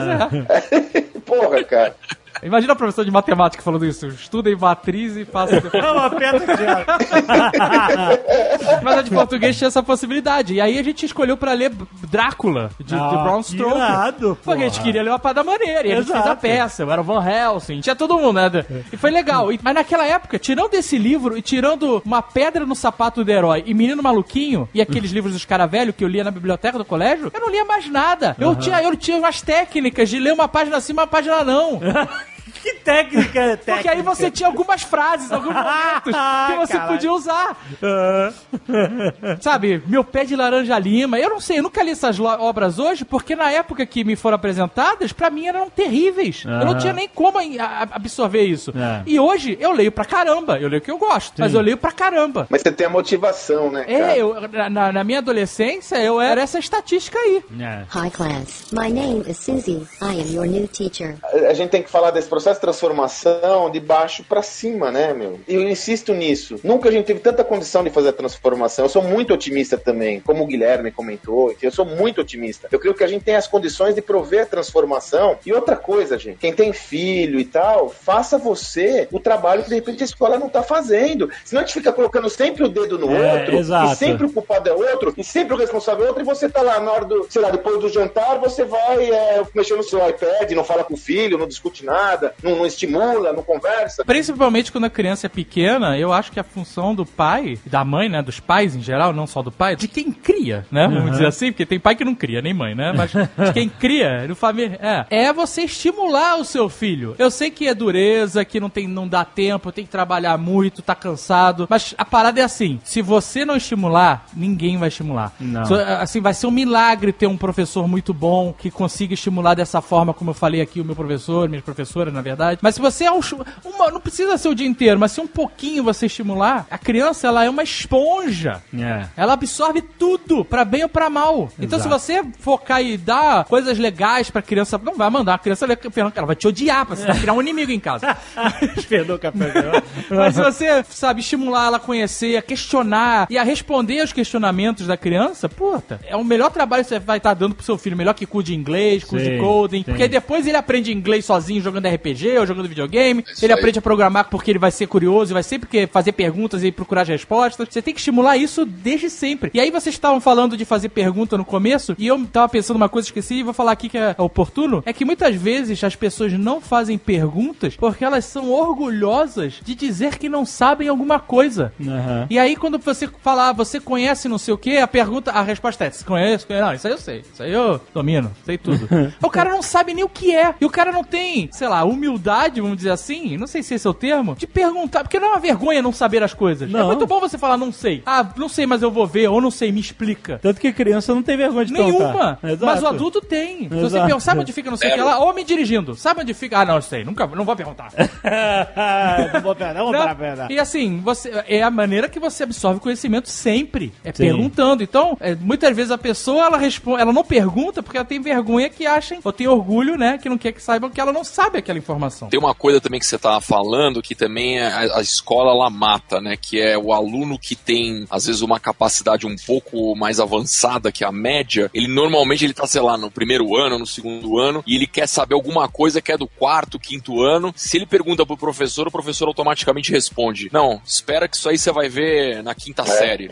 É. Você vai ver mais pra frente, né? Foda, né? Aí não dá, né, cara? Puta. Mas esse é um dos questionamentos de muitos educadores, né? É por isso que esse modelo é foda, né? Porque você bota todo mundo nivelado por idade. E às vezes não é assim, né? idade. É porque até hoje o mais fácil é Exatamente. enfiar todo mundo no vagão, né? Revolução industrial, taylorismo, massificação, né? É isso aí. E aí você força quem aprende mais rápido a ser lento e você sacrifica quem aprende mais devagar É. a correr atrás num ritmo que ele não vai conseguir alcançar. Você Exatamente. prejudica os dois pela média, enquanto todo mundo Exato. poderia chegar lá. Exatamente. É, é a diferença entre a, a possibilidade que a gente tem de ensino hoje, especialmente usando internet, computação, informação digital, vai, independente do que for, e o ensino presencial. O ensino presencial dentro da escola é, é um vagão de um ano. Se você não entrou naquele vagão, tchau. Só ano que vem você pega o próximo. Vai repetir e acabou. Exatamente. Você não tem chance de fazer isso de novo. Em compensação, se você entrou e você vai rápido demais para aquela turma, aquela aula vai ser um saco por anos para você. Exato, porque exato. Você já sabe tudo aquilo, Não. mas você tem que seguir o ritmo de todo mundo atrás. Se um aluno sabe fazer aquele curso em duas semanas e o outro precisa de dois anos para entender, por que, que a gente não consegue dar essa margem agora para cada um aprender no seu ritmo? E a tecnologia vai permitir isso, né, Atila? Essa é a boa notícia. Outra boa notícia da tecnologia é que ela vai permitir isso é, com todos os recursos que talvez antes fossem mais difíceis, né, cara? É porque hoje em dia você tem aí machine learning, inteligência artificial, big data, todos esses avanços estão sendo revertidos para inúmeros mercados. E educação é um deles que a gente ainda não sentiu direito. Eu fiz uma apresentação no evento que o Coursera estava fazendo na, na USP sobre o que, que a gente poderia ter se a educação absorvesse algumas tecnologias que já existem em outros lugares. Uhum. Então não é nem tipo, vamos pensar no futuro, como que vai ser o dia que a gente tiver realidade virtual, nem nada, que já tem disponível hoje. A primeira coisa, se você vai comprar música hoje, você não tem mais que comprar CD. Às vezes você nem, nem o arquivo você pega, você pega um streaming, né? Pois é, É. pois é. E se você, sabe, antigamente você tinha que comprar o LP, você tinha que comprar o CD, você tinha que pegar o pacote inteiro de conteúdo pra chegar naquilo. Hoje em dia, se você quer aprender, por exemplo, sobre programação na universidade, você vai ter que fazer quatro anos um curso de computação pra ter, às vezes, um curso que você queria, quando você podia ter um acesso digital àquilo muito mais rápido, se você já sabe. O ensino de hoje, principalmente ensino superior, o maior problema que o pessoal tem com o curso online é a desistência da galera. Você oferece um curso, mil pessoas começam e só 20 terminam, 50 terminam. E aí todo mundo fala, putz, o problema do curso online é que todo mundo desiste. Se eu pudesse desistir da minha faculdade com a mesma facilidade que eu desisto de um curso online, provavelmente eu teria feito outra coisa. Todo mundo teria feito outra coisa. Aham. Se você pode testar um curso, começar a fazer ele falar, hum, gosto, não gosto, e vai embora, por que que hoje você tem que entrar na faculdade, se matricular por quatro anos pra fazer aquela coisa do começo até o fim, e se não for o que você quer, você já passou às vezes dois ou três anos lá dentro até descobrir isso e aceitar. Sim. E aí vem a máxima, né? Termina esse aí, depois você começa outro e tal. E aí você perde mais um ou dois anos. Agora, aí a tecnologia ela pode ajudar e muito a realmente customizar, o Customizar, on demand, né? o ensino self, on demand.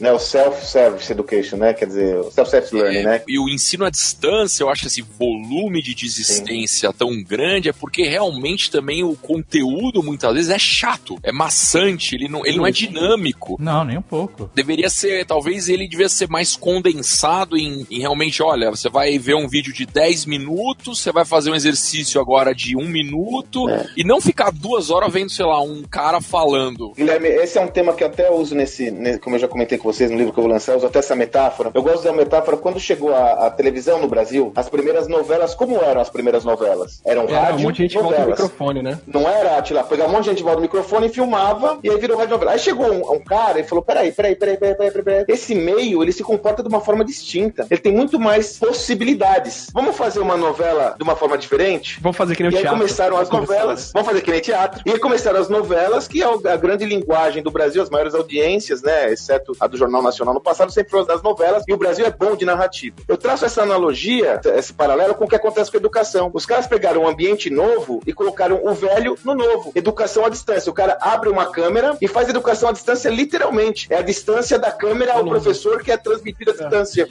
É E o verdade. pior, né? a gente não se ligou ainda, que no- eu tava vendo uma discussão justamente do pessoal no Coursera, quais são os outros grandes concorrentes que a gente tem? Ah, tem a Udemy, tem esse outro site de curso, tem outro site. Não, o teu concorrente é o YouTube. O Exato. concorrente de qualquer professor na sala de aula é o YouTube. 40 minutos da atenção de alguém dentro da sala de aula, sem dividir, é uma coisa que não existe mais fora da sala de aula. Aham. É, YouTube, Facebook, WhatsApp, tudo isso, né, é concorrente. né? É, é, o Alt Tab é o meu inimigo. Qualquer outra distração é. Né? Se eu fizer uma aula interessante pra manter essa pessoa aqui do começo até o fim, ela vai fazer outra coisa. E tem muito mais coisa melhor pra fazer. Ou você pode botar um bloqueador de celular, né? Não tem na cadeia, mas pode ter no colégio. Se Mas botar. é, deixa eu te falar, Dave, por isso que eu brinquei na minha abertura. Eu tenho que contar essa história, cara. Eu brinquei na minha abertura por causa disso. Eu dei aula durante 15 anos nos principais MBAs aqui de São Paulo, né? E eu me recordo, Dave, eu tava já no meu sucesso, ou seja, faz uns três anos. Eu parei de dar aula só por causa da startup, mas eu recebia lá os, os e-mails de professor, né? Juro por Deus, cara, faz três anos, gente. Eu recebi um e-mail de um MBA, e vou te falar do MBA de uma escola de ponta aqui, tá? Obviamente eu não vou falar o nome. Quero um aviso. Olha, a partir de hoje, todos os professores estão liberados para deixar, para aprovar com que os alunos possam usar os seus notebooks e celulares em sala de aula, desde que utilizando um conteúdo que esteja alinhado à aula. Pô, Você tá me tirando, né, cara? Meu Deus. Você tá me tirando, faz três anos, cara. Você tá de brincadeira que você acha que é primeiro, cara, isso é, é é o cara, é, é um ET, né? Tem um ET lá, desceu e falou: a partir de agora eu tô vendo um outro mundo. Cara, que mundo, que planeta é esse? Mas, gente, se vocês forem analisar, e olha, eu falo, pra falar de educação, eu falo com mérito. Eu tenho um mestrado acadêmico, eu sou mestre em administração, estricto senso, tenho um artigo acadêmico publicado, então eu sou um insider. A média, ainda hoje, pensa dessa forma. O cara abriu o notebook, tá olhando, ele já, pô, meu, não dá pra fechar. Cara, vamos aí. É aquilo que hoje- você comentou, Azagal. Quem dá aula hoje foi formado com a É. Barça. É sou eu, né, Atila? É minha geração, cara. É sério. Tem um- tem desânimo na voz. Ô, Atila, o Guilherme foi hiper legal, falou que ele aprendeu, a mãe dele fez ele aprender inglês e espanhol. A minha fez eu fazer curso de datilografia, bicho. Na minha época também tinha curso de datilografia. Eu teclo rápido pra caramba hoje. Pra quem tá no ensino médio hoje, pra quem tá no ensino fundamental, YouTube, Netflix nasceram junto com o videocassete, que já nem existe mais, com o cinema, com todo o resto. Não, não é novidade isso. Ah, vocês estavam comentando sobre esse aprendizado em outros meios. Eu me recordei quando o David tava falando. Eu tenho um amigo que o filho dele, cara, virou um baita de um, um moleque de adolescente, virou um baita de um expert em mitologia grega. Se perguntar pro menino, ele sabia tudo. Eu falei, cara, onde ele aprendeu isso? Pô, na escola deve ser. Não, que escola, Sandra? É o Percy Jackson. O moleque lê tudo do Percy Jackson, viu o filme, se apaixonou, começou a ler os livros. Ele entende de mitologia grega mais que o professor dele da escola. Isso é uma parada que é o nosso foco no, no Jovem Nerd, né? A gente não tem pretensão de educar ninguém e tal, mas os programas de história que a gente faz no Nerdcast, os Nerdcast de ciência, Cara, e agora o Nerdologia, com o Atila e com o Felipe, a nossa intenção é a despertar o interesse. É isso, o cara vê um programa sobre, sei lá, história do Brasil, ou sobre biologia, ou sobre física, o que seja. Ninguém vai ter uma aula em cinco minutos e sair dominando tudo. Cara, mas eu vi a de vocês agora do México agora, não foi, cara? Essa é a diferença, Dave, de educação e aprendizado. Hoje os construtos de aprendizado, que até então estavam submetidos a cátedras, estão à disposição de qualquer um. Um podcast, eu não arrisco a dizer, eu tenho convicção. O podcast de vocês muitas vezes me ensina muito mais do que eu vi na escola. Eu aprendo com podcast de caramba. Aliás, eu me nutro disso. Eu tô sempre ouvindo, eu tô sempre lendo, porque é uma forma de eu me educar. Aliás, outro tema, né? Na minha geração, falava fala assim: "Você- você é formado em quê? Essa pergunta não existe mais, porque você nunca está formado. Você é formado em quê? Eu não sei, cara. Eu tô me formando, tô estudando. Tudo que eu aprendi não vale mais, eu tô em constante formação. É, antigamente esse conceito de você passou da escola e quem faz universidade passou da universidade e aí acabou. Acabou, né? Uh, acabou essa fase da minha vida. É, você enche o tanque uma vez só de conhecimento, É, né? né? exato, né? eu tô aqui uma vez só. Não acaba, não acaba, cara. Se você considerar que acabou, realmente você vai ficar parado no tempo, mas, mas não acaba nunca, cara. Ainda mais no mundo de hoje em dia. Hi class. My name is Susie. I am your new teacher. Essa nova revolução que a gente está tendo agora de machine learning, que é algo, é tipo assim, a gente nunca teve tantos dados no mundo e só de você aprender o que fazer com esses dados e como usar essas informações já muda a perspectiva de tudo, cara, do nosso universo, né, da nossa sociedade, né? Você entender é, a telemetria de, sabe, de como funciona um avião como nunca entendeu antes, ou, ou, ou você entender o comportamento em massa das pessoas nas redes sociais, etc, né? Assim, o que existe de dados hoje, hoje outro dia o Azagal tava assustado que o Google sabia todos os dias que ele foi na churrascaria antes de fazer a bariátrica. Ó, nesse dia você foi, nesse dia você foi, nesse dia foi, foi essa hora. E aí aqui tá o, o percurso que você fez e ó, esse percurso que tá mais cinza aqui foi o percurso que você fez a pé. Filha da puta, sabe tudo que você fez. Mas então, eu quero dizer o seguinte, a gente hoje, graças à nossa interconexão extrema de tudo, a gente gera dados pra tudo, a todo tempo. E aí Pra agora tudo. a gente tá aprendendo a entender esses dados e a gente tá ensinando as máquinas a interpretar esses dados como nós interpretamos ou até mais eficientemente. Tanto que a gente já viu aí que eu acho que o Watson teve envolvido também com diagnósticos médicos e tal e, e, tipo assim, em muitos casos ele tava ganhando de médicos, sabe, em casos simples, óbvio, você não tá falando de coisas complexas, se o, né, o- médico sempre vai ser necessário, mas é tanta informação, tantos dados que o sistema consegue achar mais assertivamente uma informação no meio, nesse mar de dados do que um, de uma memória de uma pessoa. o volume de dados, né? Então você pegando aí o, o exemplo médico, né? Nos últimos dois anos gerou-se mais conteúdo e conhecimento médico do que em toda a história da humanidade. Pra você ver, exatamente. Em né? 2020, esse número ele dobra a cada 73 dias. E aí que entra, né, de novo, a, a máquina. Que ser humano que vai ser capaz de ler e compreender esse Esse é o ponto. Se manter atualizado, né? e se manter atualizado. É Né? impossível. Então, é, se você não tiver um assistente, né, que é uma máquina que tem uma capacidade de processamento é, é, maior, é humanamente impossível. E, e, obviamente que o objetivo não é a substituição do humano pela máquina, e sim é você complementar o ser humano e tirar aquelas tarefas maçantes, cansativas, repetitivas e deixar ele para trabalhar o pensamento criativo e tal. Isso aí também tá um pouco atrelado também a, a- pelo menos eu gosto muito do que ele fala a- ao Peter Diamond, né, que tem Sim. todo o conceito de abundância. E tem uma frase que ele fala que eu acho genial, que é: hoje a gente tem aproximadamente 3 bilhões de habitantes na Terra conectados na internet. Provavelmente em 2025, os 8 bilhões de habitantes, a população já vai ter atingido esse patamar, vai estar conectado à, à- à rede. E aí ele coloca um- uma coisa que é muita verdade. Nesse momento vão surgir muito mais gênios em coisa de um ano do que surgiram gênios ou descobriram-se gênios no século XX. Quando a gente Eu olha. te, dou, eu te dou um exemplo bem concreto disso. O primeiro curso online de engenharia elétrica do MIT, que os Tá. caras puseram no ar, o melhor aluno deles era um moleque de 14 anos da Mongólia. Puta que caras pariu, fizeram que animal, online. cara. Que Deixaram um monte de gente cara. lá fazer. E o melhor aluno era um moleque de 14 anos da Mongólia, que, claro, já ganhou o passaporte e já era aluno do MIT assim que ele terminou o curso. Mas não era de lá. O curso de Stanford de inteligência artificial que eles puseram online, primeira vez que eles puseram, os 500 melhores alunos não eram de Stanford. Aí que tá. Espetáculo, né, cara? É, e aí quando Não- você não tem vê, quando você vê isso e, e soma, Não né? tem. Imagina você somar todo esse conhecimento em pró. Pô, queremos curar o câncer e tal. A gente tá começando, a gente tá tentando ajudar o médico a, a ele ter mais embasamento para ele poder tomar uma decisão mais assertiva. Isso não é desmerecer a profissão médica. Pelo contrário, É dar ferramenta. O médico lá na Idade Média, ele fazia sangria. Essa era a técnica. Pois O é. cara tinha um jarro, um bisturi, uma faca, o que seja, e É. era assim que ele curava todas as doenças. Exato. É, os humores, né? E, e as sangrias. É isso que eles faziam. depois eles foram ganhando conhecimento, depois foram desenvolvendo ferramentas. Então hoje tem bisturi, tem anestesia, tem ressonância magnética, tem cirurgia robótica, tem cirurgia não invasiva. Pô, é- essa parada não é pra tirar o médico, é pra dar, olha, essa, esse é o volume de informação monstro que a gente tem hoje sobre medicina.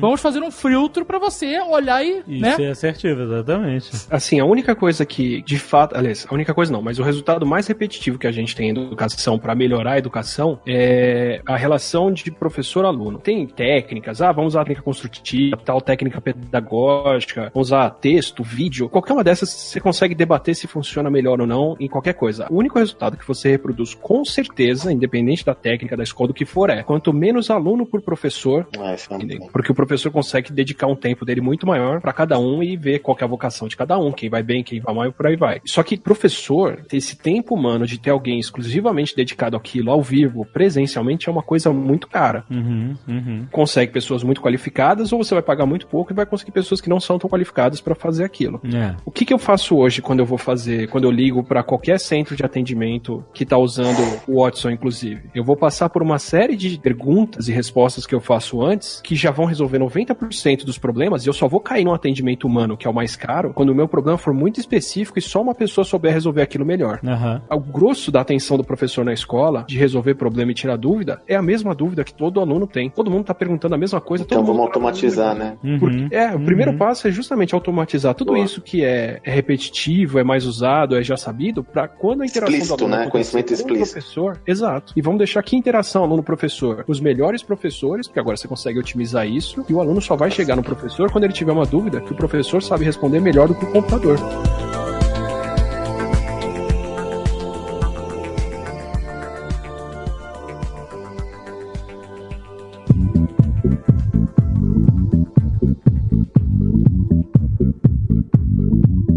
Aonde que a gente pode ver praticamente hoje a influência do machine learning na educação de novos profissionais, de novos seres humanos? Dá pra ver isso? Já dá pra desenhar isso já ou ainda não? Pelo que eu sei, cursos online. Porque curso É, não online. é AD, né? É. Você tem, não é nem machine learning, mas você já tem, por exemplo, o teste AB. Então, É. que prova que faz os alunos irem melhor? Para 500 alunos eu dou essa prova, para 500 outros alunos eu dou essa outra. Que aula que desempenha melhor? Eu ofereço essa aula para os alunos, eu ofereço aquela para outra. Eu sei, por exemplo, que se uma professora começa um curso online, se ela é a primeira pessoa a oferecer o curso e explicar, as mulheres ficam mais na plataforma.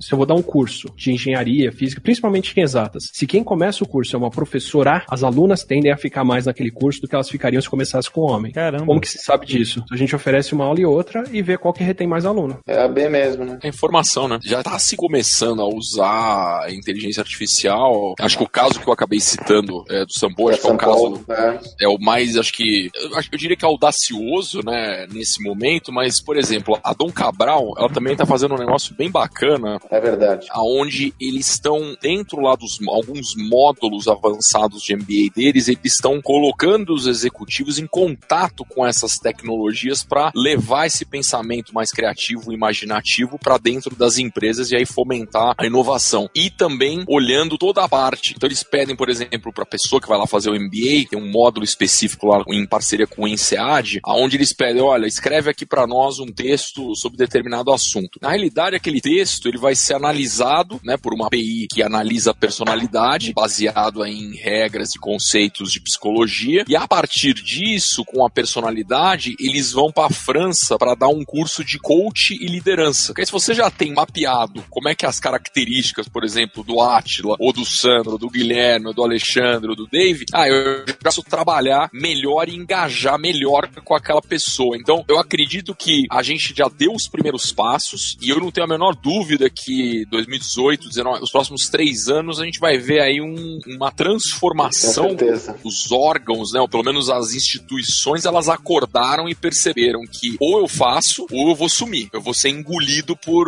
se bobear, eu vou ser engolido por uma escola de codificação que começou numa garagem. Sem E que de repente tá maior. Só eles olharem um- pra Blockbuster, né? É, Pois é, exatamente. exato. Só, belo exemplo. Nossa, lembrou bem, bem, bem lembrado. Nem, Ah. Eu nem lembrava da Blockbuster, cara. Olha, sumiu já o negócio. E vai realmente ser avassalador. É uma questão mercadológica, né? A despeito do papel social, que é inegável que existe da educação, talvez seja o mais importante, ou melhor, é o mais importante, é uma questão absolutamente mercadológica. E veja, Guilherme, nós já vemos isso acontecendo. Você pega escolas como a Draper University, como a própria Singularity University. Hoje em dia, eu vi uma pesquisa que eu estava até procurando, mas eu não achei, que as grandes organizações dos Estados Unidos, ao invés de mandar os seus high potentials para fazer MBAs nas principais cátedras clássicas e tradicionais, está enviando esses jovens para fazer imersão no Vale, vai lá para Draper, todas essas, aquela outra iniciativa de, de Nova York, não sei se vocês chegaram a ver aquela universidade focada em empreendedorismo, que é um negócio fantástico, que quem está como mantenedor é o, é o Bloomberg, o Michael Bloomberg, cara, então isso já está acontecendo. Eu vi uma, uma estatística que mostrou que no ano de 2016 foi o primeiro ano onde baixou o número de buscas por MBAs da Ivy League nos Estados Unidos. Primeira vez na história. Então, esse processo, eu diria, que ele já está acontecendo. Inclusive, para quem está nos ouvindo, é uma baita oportunidade dessas que tem aparecido no mundo em transformação. É uma baita oportunidade porque se igualou tudo. É como se o game tivesse começado do zero, cara. Tudo bem, tem aquela cátedra, aquela marca, aquele branding forte, mas se você conseguir entregar uma experiência diferenciada, que entregue valor, que ensine, que eduque a pessoa, seguramente você tem condições de ser tão ou mais importante do que organizações que estão aí há quase 100 anos. É uma oportunidade de ouro, cara. A gente está conseguindo cada vez mais ter acesso aos dados para reconhecer o mérito individual, né? Então, o valor É. dos selos e dos crivos está caindo e o valor do talento individual reconhecível por esse teste está subindo, né? Baita observação você fez, cara. Hi class. My name is Susie. I am your new teacher. Todo esse avanço tecnológico e toda a inovação conceitual dos métodos de educação que já existem hoje, que vão existir no futuro, tudo isso sempre fica disponível primeiro para quem é mais privilegiado. Isso é fato, né? Como a gente falou antes, a nego paga 7 mil por mês num- numa escola de método tal, sei lá, os canadense, Waldorf, Maple, sei lá, o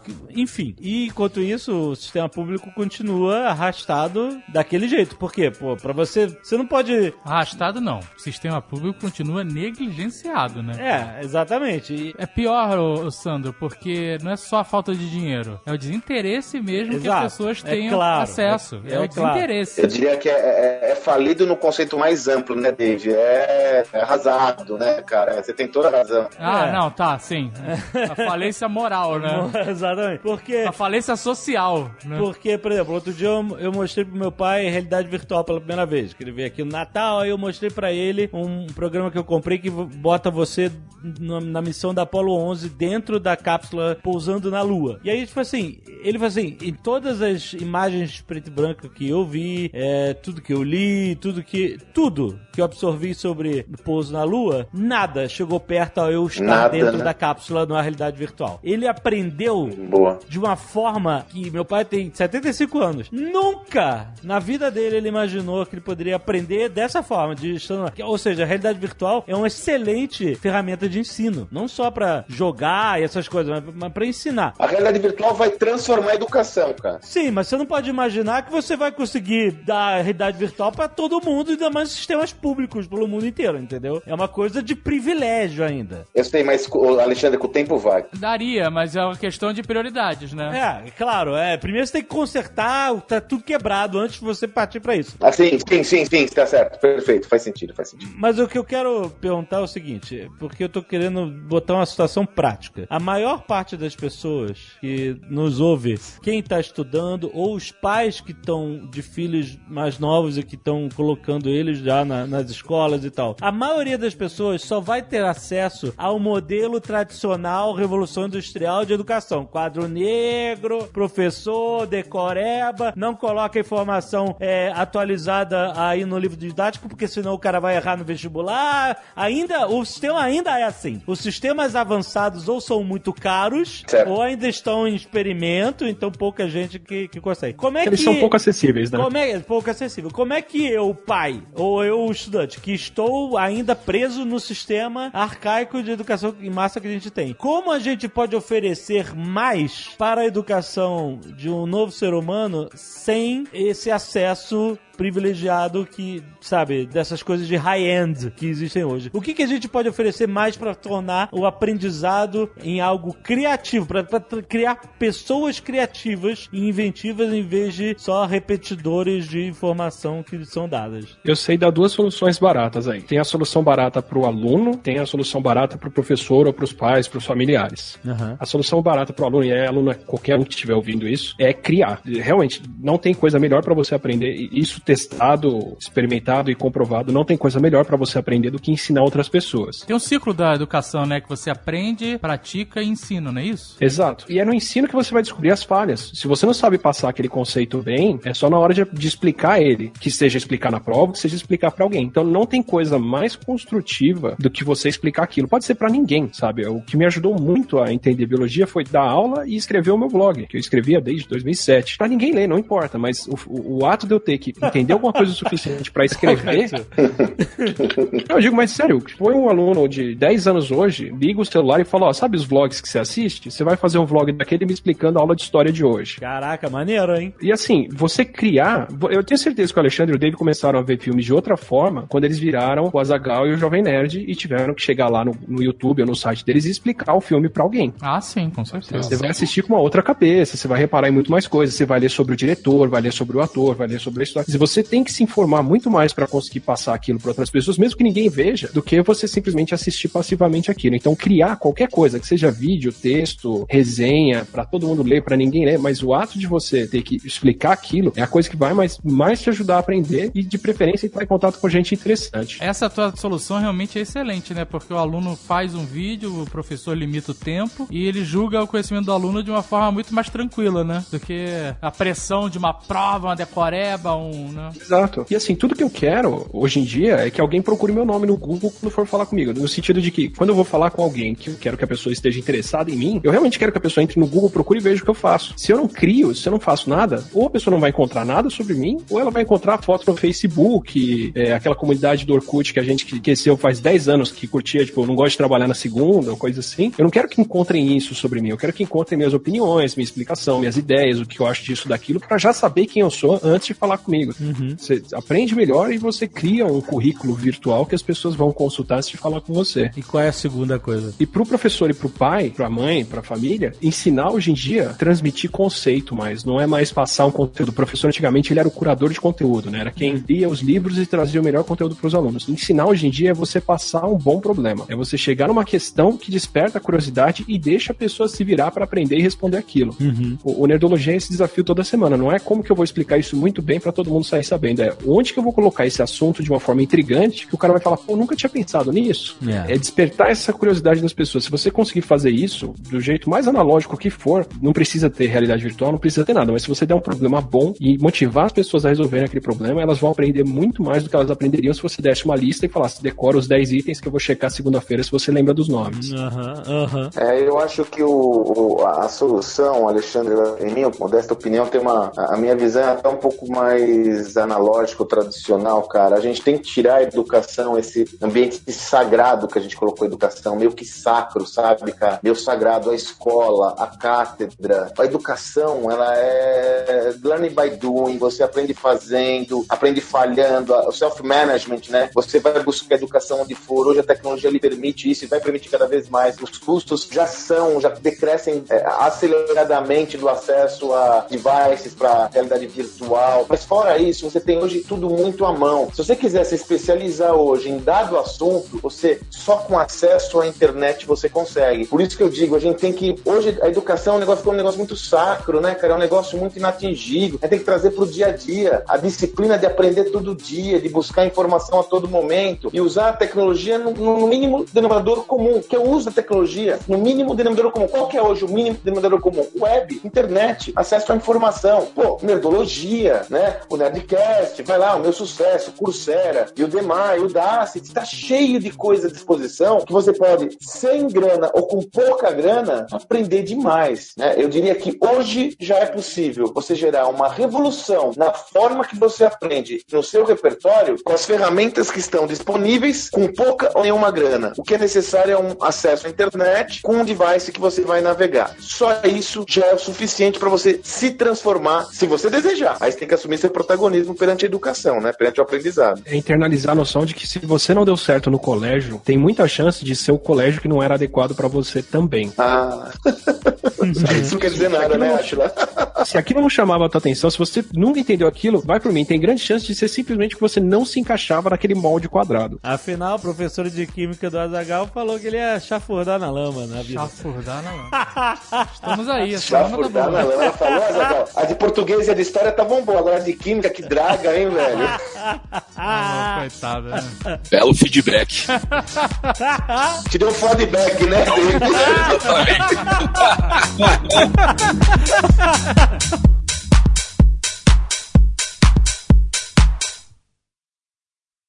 Este Nerdcast foi editado por Radiofobia, podcast e multimídia.